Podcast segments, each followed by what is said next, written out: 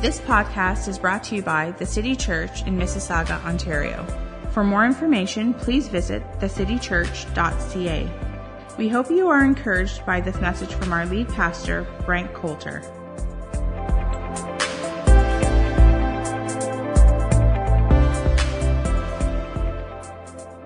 All right, we are in week six of a series that we have called Conversations with Jesus. And um, if you have your Bibles, let's turn over to Matthew chapter 16. I'll get there in a second. Just going to remind you a little bit about what we've talked about in this series. Um, what we're looking at in this series is we have the gospel accounts of Jesus' life and ministry, what he taught, how he had discussions with people and his disciples, what they said, where they were from, how they responded. Um, and this is just really, a, as we've been looking at this series, this is really just a small portion of Jesus' teaching that we are emphasizing, uh, which will be over these seven weeks. We're going to finish up um, next Sunday with this series, which is good to have. You're going to do a series on Jesus. It's good to make it seven weeks since it's a number of perfection. And then the week after that, that John mentioned, we're going to be having Mother's Day, and my wife and I will be teaching. Uh, together on Mother's Day, so that's going to be a lot of fun, and uh, so you don't want to miss that.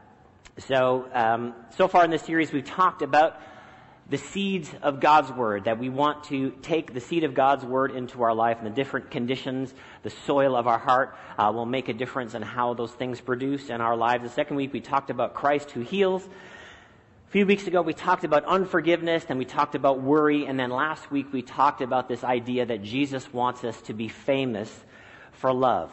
So over the next two weeks, the two topics we're going to be discussing. Today we're going to be discussing sacrifice, and then next week we're going to be discussing celebration. So um, next week will be the spoonful of sugar that helps the medicine of today's message go down well. Um, so, uh, you know, this is this message today is not for the faint of heart. All right, this message today is for all the big boy and big girl Christ followers out there. And, uh, you know, like I was asking my daughter this morning, what are we supposed to, you know, we, we say to guys, put on your big boy pants. I guess I'm just going to say the same thing to women. I said, well, what do you say to women? She's like, you don't need to say anything to women. They're already perfect. See, this is, this is what I live with people. You wonder why I am the way I am. So everybody, and those of you that are uh, longtime church people, it's time to gird up your loins today. If you don't know what that means, don't worry about it. But this, this is going to be, um, it's going to be the real deal today, all right? Um, when we go through Jesus' teaching, when we go through the Gospels, some of what Jesus said isn't always easy. Has anyone read through it? And it's like some of that, ooh, ow, that steps on my toes a little bit. That's a little bit rough to take. I'm not sure I understand that. Just kind of some strong words Jesus speaks. Sometimes we misunderstand what he's saying because we don't understand the context. And this is one of these things today um, as we look at these verses. Now, last week, as we talked about love, we focused on the idea of loving people. And then today we want to focus on the idea, putting some meat on the bones of this idea of what it means for us to love God because that was the first thing Jesus said last week when we read the verses. What's the greatest commandment in the law? Love the Lord your God with all your heart, your soul, your mind, and your neighbor as yourself. So last week we talked about loving our neighbor, loving those people that are different than us. So today we're going to discuss this idea of loving God and what that would look like. And we're going to focus on this idea of sacrifice. Does everybody like that word sacrifice? Okay, you're not sure, but well, we're going to read about it anyway. So in this chapter of Matthew chapter 16, Jesus is having a discussion with his disciples.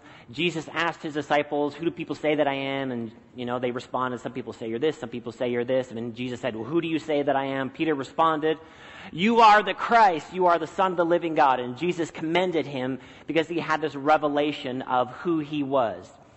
And then after that revelation, we see that Jesus starts to tell his disciples that he is going to be crucified, that he is going to be killed.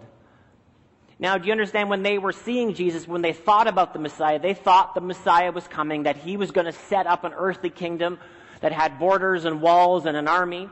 But Jesus came with a different idea of what God's kingdom would look like. So for Jesus to tell his disciples hey, I'm going to be killed, they didn't necessarily like that idea because, you know, if they are Jesus' closest confidant, if they are, you know, his right hand men, as it were, that they were going to have some authority in the kingdom Jesus was going to set up. And now Jesus is telling them, I am going to be killed. And so Peter didn't like it. And so it said that Peter started to rebuke Jesus.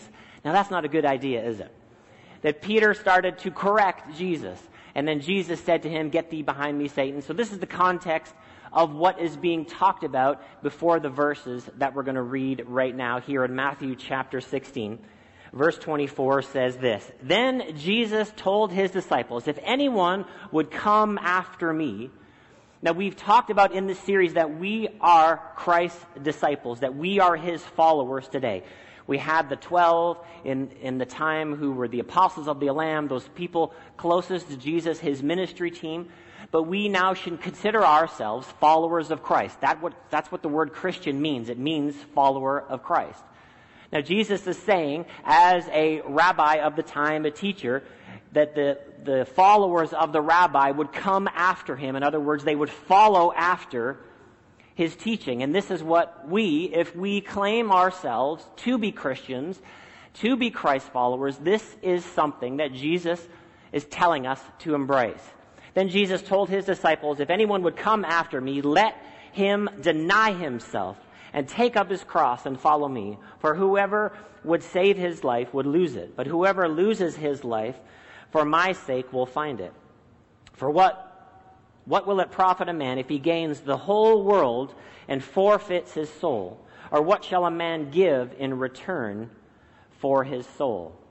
Now, as we look at Jesus' life and ministry, we know that the culmination of Jesus' life is at the cross and the resurrection.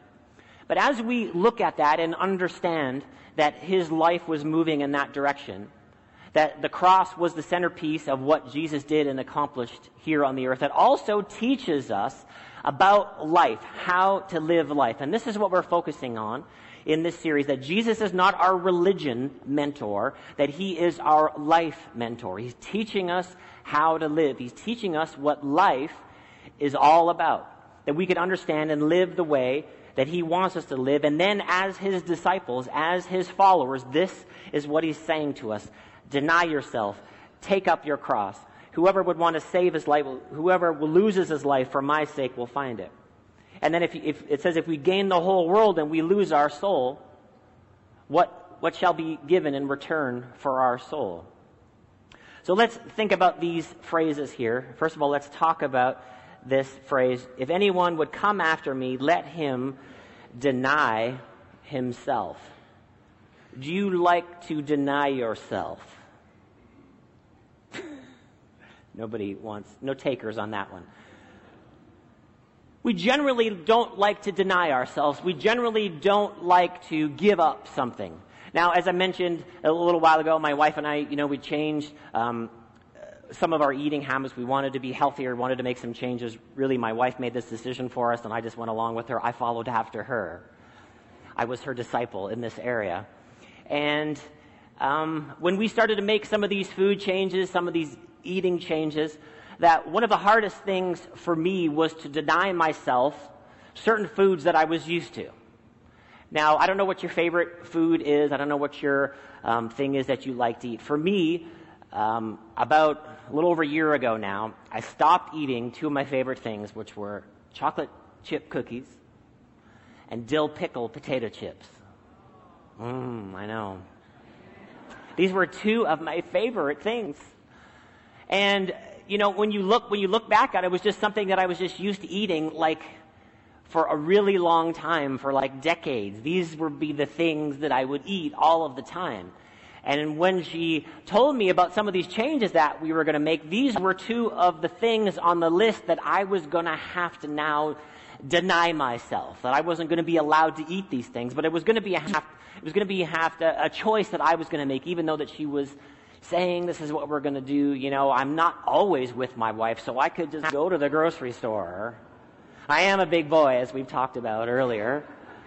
I could have just gone to the grocery store and then had some, you know, chocolate chip cookies in my car, and because I want to eat them. I'm not going to deny myself just because she says it. Or I can eat some dill pickle potato chips if I want to, because I'm a big boy and I'm in charge of my life. And this is a lot of times how we think just about life in general, that it's not necessarily the most fun thing ever to deny ourselves. Just to give up something, that I'm going to choose something else, that I'm going to choose sacrifice, instead of just choosing the things that I want and I desire. So there's a big principle at work here that Jesus is saying that we would deny ourselves. And then he says this phrase, this phrase, take up the cross. Take up the cross and follow me. Now, what is Jesus saying when he's talking about us taking up our cross? Now, for a cross, us carrying a cross today, you know, might be for jewelry. We think a lot of people have a cross around their neck, and so that's not really a hard cross, not that heavy. Or a lot of Christians today get like a cross tattoo. And so these aren't heavy things to carry. Um, but for this time, for the contemporaries of Jesus, for people to say to take up the cross, what did it mean? Now, a cross in this time was a symbol of Roman punishment. When you decided not to follow after Roman rule, that you were going to be punished, that you were actually going to be put to death. And there was crosses all over the place in Jerusalem. Uh, Rome was occupying Israel at the time. And so there would be these crosses all over the place, and they would be symbols of if you aren't going to submit to Roman rule, this is what will happen to you. Now, Jesus isn't saying that carrying a cross is about a forced submission, that carrying the cross is about self denial. He said, deny yourself. He didn't say, I'm going to force you to carry this cross. He said, deny yourself pick up the cross. Carry your cross. So it's about us submitting ourselves, choosing to submit ourselves to the kingdom of God.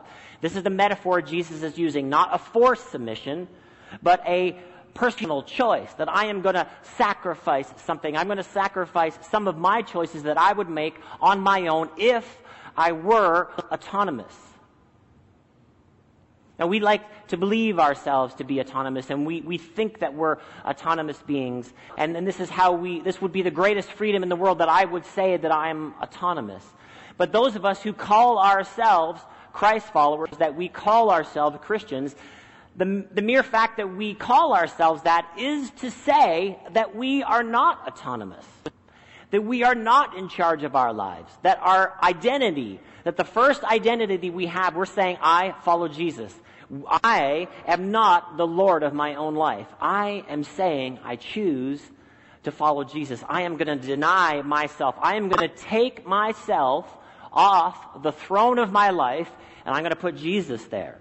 And then I'm going to deny the things that I would choose based on my desires, based on my background, based on a bunch of other things. And I'm going to say that I am going to submit my will to Jesus and follow after him. Take up the cross and follow him.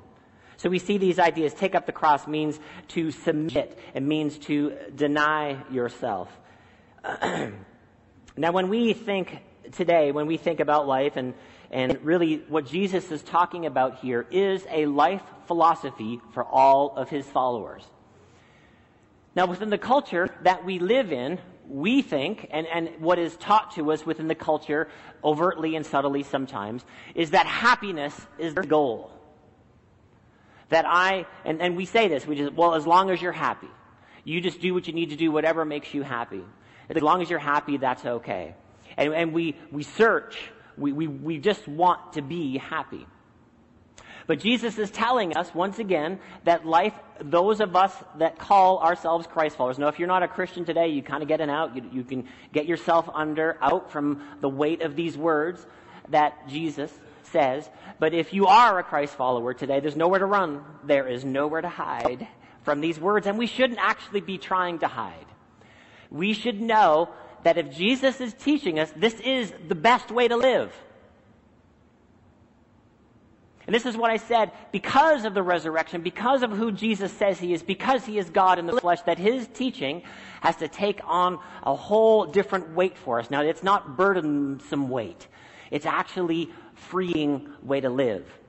It's better for all of us. Let's think about it for a second. It's better for all of us to have Jesus at the throne of our lives.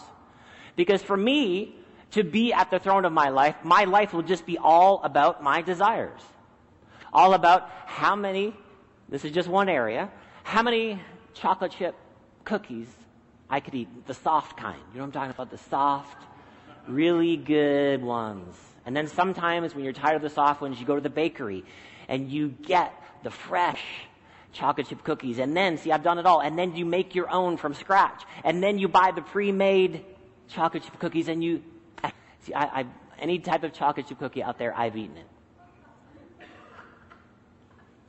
See, if, and if I'm going to live my life at the center of my life, on the throne of my life, that is how I will live my life. And that's just one area. That my desires will be king. That my choices will be king. That what I think is right based on whatever I knowledge, whatever knowledge I've accumulated to this point in my life, I will think that is the best thought ever. Have you ever looked back at some of the things that you used to think were right when you were 10 years old, or when you were 15 years old, or when you were 20 years old, or when you were 30 years old, or when you were 35, 40, and here I am 46? Have you ever looked back at some of the thoughts that you thought at some previous years and you thought, man, that was just wrong? That way of thinking was just actually not good. It wasn't healthy for me. And this is, this is what it means to live a life of submission, that I'm living my life in submission. I'm going to deny myself. I'm not just going to do everything about making it feel good or this is just going to make me happy so I'll do it. That I'm actually going to deny myself and I am going to carry the cross and I am going to submit myself as a personal choice. Not the cross of Rome, which is a force thing, but the cross of Christ, which is a choice thing. I, Jesus chose to go to the cross. That I'm choosing to deny myself, that I'm choosing to live my life in accordance with Jesus' teaching and with his principles. Can I get an amen? Amen. It's not going to be a real shouter today, but it's still going to be good. All right. So what does it mean to carry the cross when we're going to submit, sacrifice, denial, that I'm going to uh, carry this cross. And I always tell parents, and I always dis- discuss this. Um, we, we, when you become a parent, it is a crash course in self denial. Does anyone discover this? And until, until you have a child, I, I think you can learn a measure of it um, just by being a responsible adult. But until you actually have your own physical child that you have to take care of, you don't know how selfish you are. You just don't know. And then you have a child, and this child is completely dependent on you for everything. And then you're, you're, you know, you're staring at this child who's crying at you in the middle of the night in your crib, and you're saying to them, maybe not verbally, but mentally, don't you know I have to sleep too? You're so selfish. And then you just, oh my gosh, I can't believe how selfish I am. It's a crash course in self-denial. I gotta deny, I got my whole, my whole life is changing. And there's that little voice on the inside of you that's been trained from culture. What about me? What about me? What about me? Nothing. There's nothing for you. For like a decade plus, you don't get to sleep in. That's the new rule in your life. Sleeping in. You don't get to sleep in. What are you doing? You're denying yourself. So this helps us to understand what it means to follow Jesus. That my, the identity that I'm claiming is not a political one, it's not an educational one, it's not a societal class thing. It is, I follow Jesus. This is the primary identifier of my life. I'm going to follow him. I'm going to deny myself. I'm going to pick up the cross. I'm going to crucify my flesh, the scripture talks about. That I'm not just going to be led by my desires. Now, I mentioned the desire for food. That's a strong desire in our life. Can anyone testify? That is a strong desire. There's sexual desires. There's all these different desires in our life. God has put these things in there. They are good things. But when we take those desires and we put them at the center piece, of our lives and we make our lives all about our desires, we are no longer having Jesus on the throne of our lives. Are you with me today? So we don't, we don't put any of those desires there. We don't, that, there's no identifier before Jesus. Certainly not any desire. Certainly not just the things that my flesh would want to do. Things, uh, sinful things, that we wouldn't want to put sinful things uh, at the first place in our lives. Th- sinful things are the things that hurt me and hurt the people around me. Destroy my life. Things that hurt me, damage me, that aren't the purpose for which God has called me to. We certainly wouldn't put those things at the centerpiece of our lives. We're going to deny, to deny ourselves and we're going to make a decision to do the will of God. To do the will of God. That, that's what I'm deciding to do. I, my desires are not at the centerpiece, that I am going to choose to do the will of God. Now, let me just say, these things that we're choosing to do when we follow Jesus, they are all good things. The things that Jesus teaches us about, the type of person Jesus teaches us to be are all good things. Last week we talked about love. That if we are going to choose to love the people in our lives, that we are going to choose to be uh, the best friend that we could be to be the, lo- the most loyal and committed friend to our friends, regardless of what our friends would do. That I'm going to be a loyal friend, I'm going to be a good friend, I'm going to be a constant friend. To be a spouse, to be the type of spouse God is calling me to be. To be the type of parent God is calling me to be. That I'm going to submit my will to God's will in these areas to be the type of employer or the type of employee God is calling me to be. They all have practical ramifications. So it's not just a church thing, it's a life thing that we're giving ourselves to God. We're following Christ in all of these areas. And following Christ in all of these areas makes me a very impactful person, makes you a very impactful person for the cause of Christ for good, that he has saved you for good works. You don't get saved by good works, but you get saved for good works. God has put his spirit on the inside of you. He has changed you. He is changing you so that you will do good things on the earth. And that's why we put him at the centerpiece of our lives. A sacrificial way of life, listen, doesn't actually have to make us happy.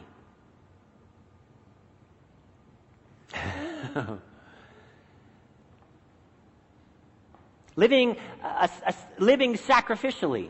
At the end of it, is, is this going to make me happy? Well, it might not actually make me happy, but it's actually a good thing to do. See, because if we make, if we make happiness the main decider for us, Will we always do good things? Come on now. No, we, we can't. Well, this won't make me happy, so I won't do it. Happiness can't be your Lord. Jesus needs to be your Lord. Just the little practical example I gave you about looking at your child in the crib. Does it, I mean, I'm trying to remember. I can't say that it ever made me like, and my wife did it way more than me, so I don't want to sound like a martyr.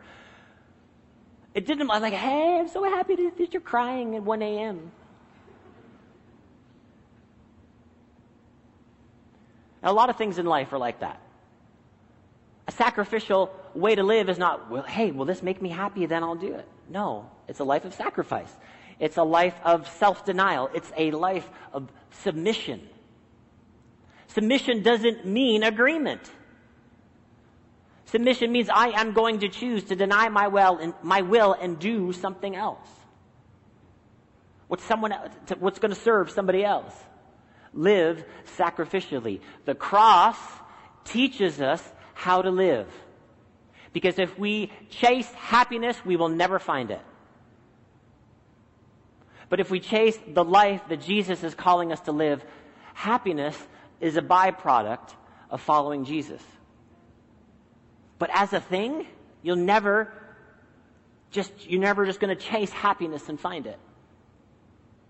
a yielded, submitted life, side benefit of that is being happy. Matthew chapter 11. Let's turn over there. Matthew chapter 11. And these few verses here will help us see how selfish we can be sometimes and how self consumed we can be. Matthew chapter 11. Verse 16 it says, But to what shall I compare this generation? It is like children sitting in the marketplaces and calling to their playmates. We played the flute for you, and you did not dance. We sang a dirge, and you did not mourn. For John came neither eating or drinking, and they say, He has a demon.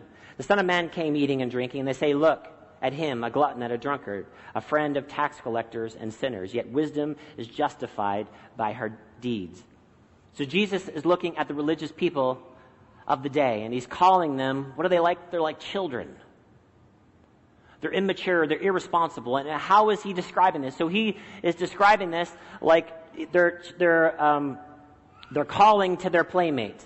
Now, in village life in this time, there was really two things that were sort of big experiences for children. And the two things were weddings and funerals. And if you've ever um, taken a child to both of these things, you know that there's, there's very little differentiation for a child between a wedding and a funeral. They don't actually know what's happening. Do you understand this? They just know there's a bunch of people there, right? And, and then relatives come to them and they pinch their cheeks and they're, oh, you're so cute and blah, blah, blah. And you try to explain to them who they are and they're like, huh, I don't know who you are. I don't know you're my uncle, my aunt, my fifth removed cousin. They don't know any different. And so here, these big experiences in these villages were weddings and funerals. Sometimes a wedding would go on for a week. And then there would be big mourning times around funerals. And they would say, they were saying, um, what are these children like? Well, we played a flute for you. In other words, something that would happen at a wedding, and you didn't dance. And then we sang a dirge, and you didn't mourn. And then it talks about John, how John came, and he didn't eat or drink, and they said he has a demon. And then Jesus came, and he ate and drank.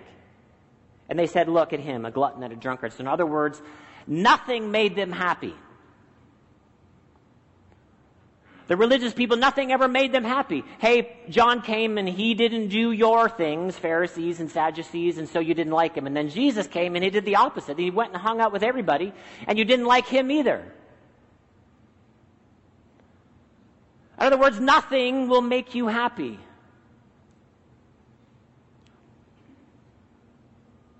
Have you ever been like that? Let's not talk about the people that we know right now. Yeah, I know somebody and they're just not happy. You know, let's think about ourselves.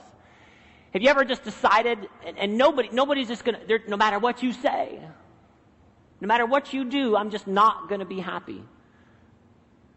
And this is what Jesus is, is saying here about that generation, the religious generation, that what, you're just, it's not, it's not gonna be happy because it's not your thing. John didn't come, he didn't do their thing. Jesus came, he didn't do their thing. It wasn't your thing. That's why you're not happy. Are you okay to not do your thing? Or if you don't get your way, everybody has to be sad. And everybody has to know it. You still got on your big boy pants and your big girl pants today? Does everything have to be your way? Otherwise, you're going to react. You're either going to get really mad or you're going to cry. You're going to try to fix this situation. You're going to do this. You're going to do that just to get your way. That your way is at the king of, at the highest place of your life. Is this how we're living our lives? Or are we living the way that Jesus is calling us to live? Do, deny myself. Pick up my cross. That it isn't always about me and what I want I, I got to grow up. I got to be able to work within a group of people. I got to work on a team. I got to work on a family. So we don't want to be immature like these people that Jesus is describing. It has to be my way. If it's not my way, I'm not going to be happy. And every way, every person is going to know.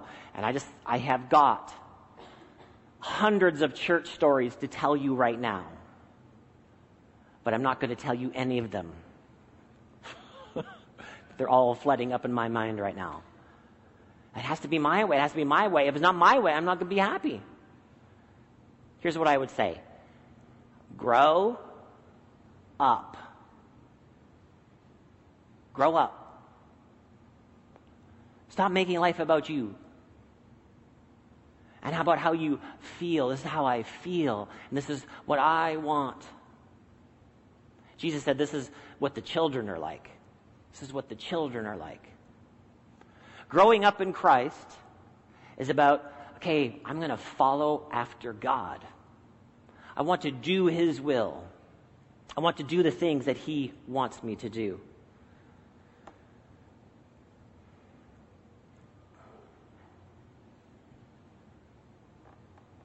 Matthew 16, verse 25, back to our original text. Whoever would say, save his life, will lose it, but whoever loses his life for my sake will find it.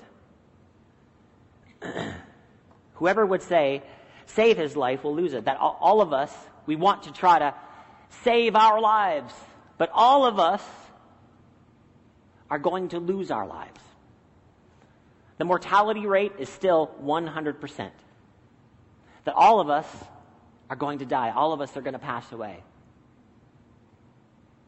So we're not going to be able to save our lives, but he's saying, but whoever loses his life for my sake, we're actually going to find life following Jesus, removing ourselves from the throne of our lives and putting Jesus in that place. And one of the things he's talking about is salvation. That we are going to experience God's salvation by putting the pride, the pride of our lives down and humbling ourselves and receiving God's salvation. Humble ourselves. Do we like to be humble? Do we like to humble ourselves? Is it the joy of our lives to humble ourselves? That Jesus is asking us to put away our pride and to humble ourselves as his followers. Matthew chapter 5 verse 3 says this. Blessed are the poor in spirit. Now, one of the understandings of that word blessed actually means to be happy. Blessed are the poor in spirit, for theirs is the kingdom of God.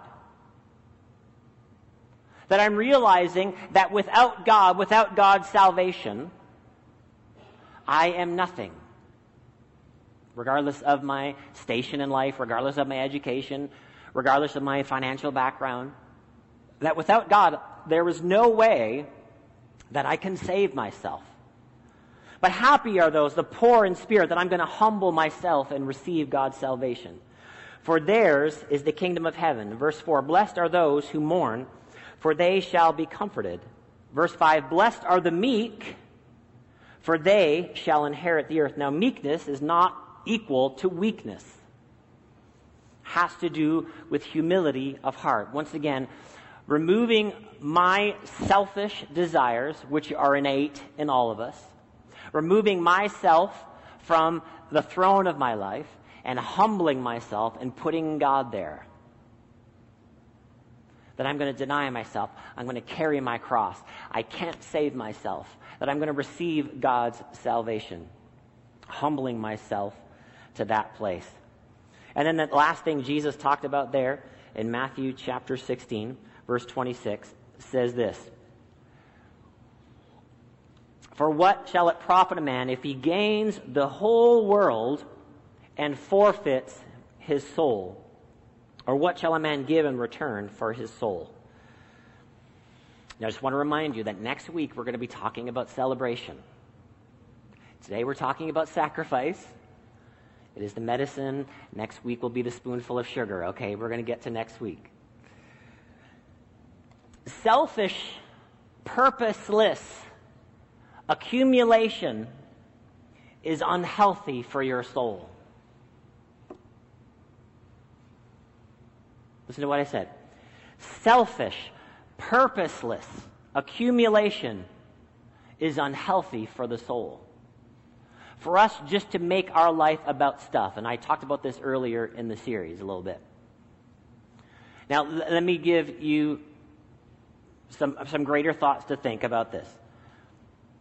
As, as an idea, Jesus is not asking you to be a poor person because Jesus actually wants you to minister to poor people. Do you know, there's a lot in the scripture about feeding poor people, and this is one of the, or people who aren't eating. This is one of the reasons why we support Eden Food Bank, and we encourage people to bring stuff for the food bank.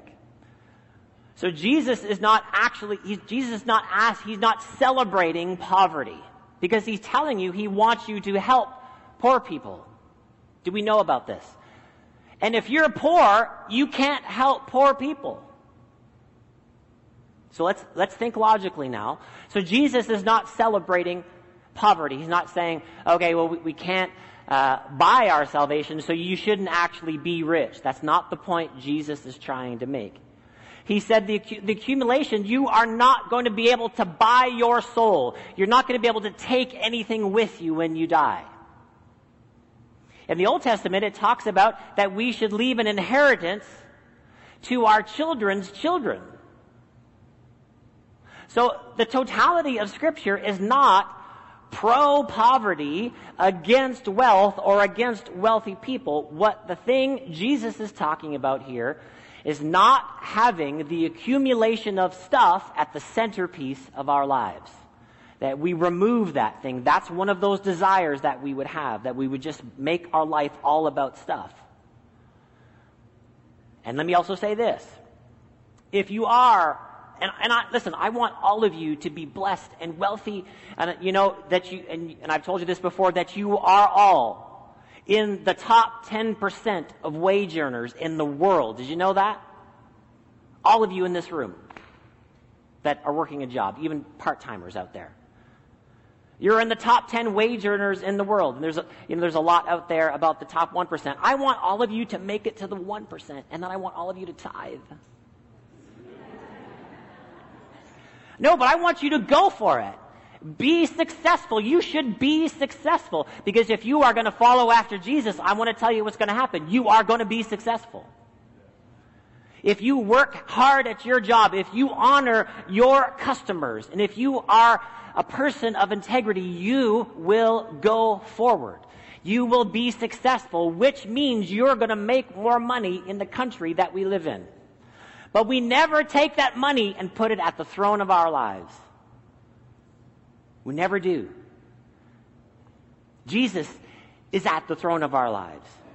And what is the thing Jesus is calling us to be? He's calling us to be generous, to be givers, to be a person of blessing. He's not, there, there's no celebration of poverty. Jesus wants us to help poor people, then therefore he's not asking us to be poor. Let's be wise. Let's be smart. Let's think about it clearly. But Jesus is also telling us, listen, to, I, I phrased it very purposefully. The purposeless, selfish accumulation of stuff is not what your life is about. If you want to leave an inheritance for your children's children, that's a good purpose. If you want to be a blessing to the kingdom of God and God's church, that's a good purpose. If you want to help people, like we talked about, we want to give, we, I, I have the resources to give extra to Samaritan's Purse because they're helping people in Ecuador. That's a good purpose. But just to make the resources that God puts in my life all about me, that's not a good purpose. Jesus tells us here in Luke chapter 12, verse 13. Someone in the crowd said to him, Teacher, tell my brother to divide the inheritance with me. But he said to him, Man, who made me judge, arbiter over you? Talking about a civil authority who would decide something. Obviously, Jesus is going to be their ultimate judge. And then he said this. And he said to them, Take care, take care and be on your guard against all covetousness. For one's life does not consist in the abundance of his possessions. You are not more or less spiritual, depending on what's in your bank account. That everybody, regardless of what's in their bank account, comparative to other people, is that God is calling us to be generous with whatever we have, wherever we are right now. with our stuff, with our resources, with our money. That our life doesn't consist in just what we have. And he told them a parable, saying, A land of a rich man produced plentifully. And he thought to himself, What shall, now I'm going to emphasize something here and you're going to know what it is. And he thought to himself, What shall I do? For I have nowhere to store my crops.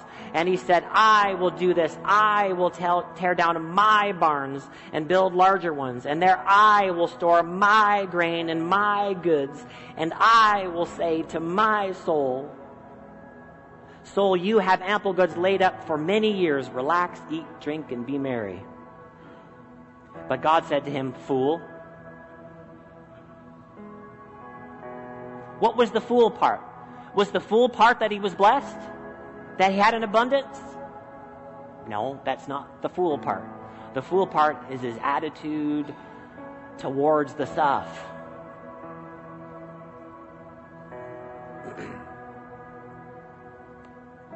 but God said to him, Fool, this night your soul will be required of you. In other words, you're going to die and the things you have prepared, whose will they be? So is the one who lays up treasure for himself and is not rich toward God, rich toward God. Being rich toward God means, in other words, that with the blessings that come my way, the richness that comes with what I have, whatever level it may be, the richness comes from not saying I, me, I, me, I, me, mine. Do you see how that's self denial? That's denial of self. And that's picking up the cross. And then making Jesus the Lord of all of my life, including my stuff. God, how can I honor you with what you have given me? Because all that I have, God, has come from you. All that I have, Father, you have given to me.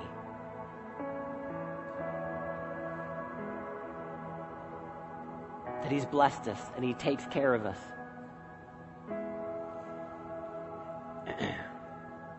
Last thing here. And then next week we're going to celebrate.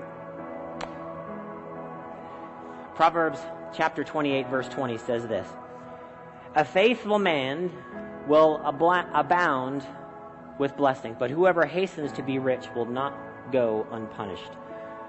What kind of person will abound in blessings? A faithful one. A, talented one?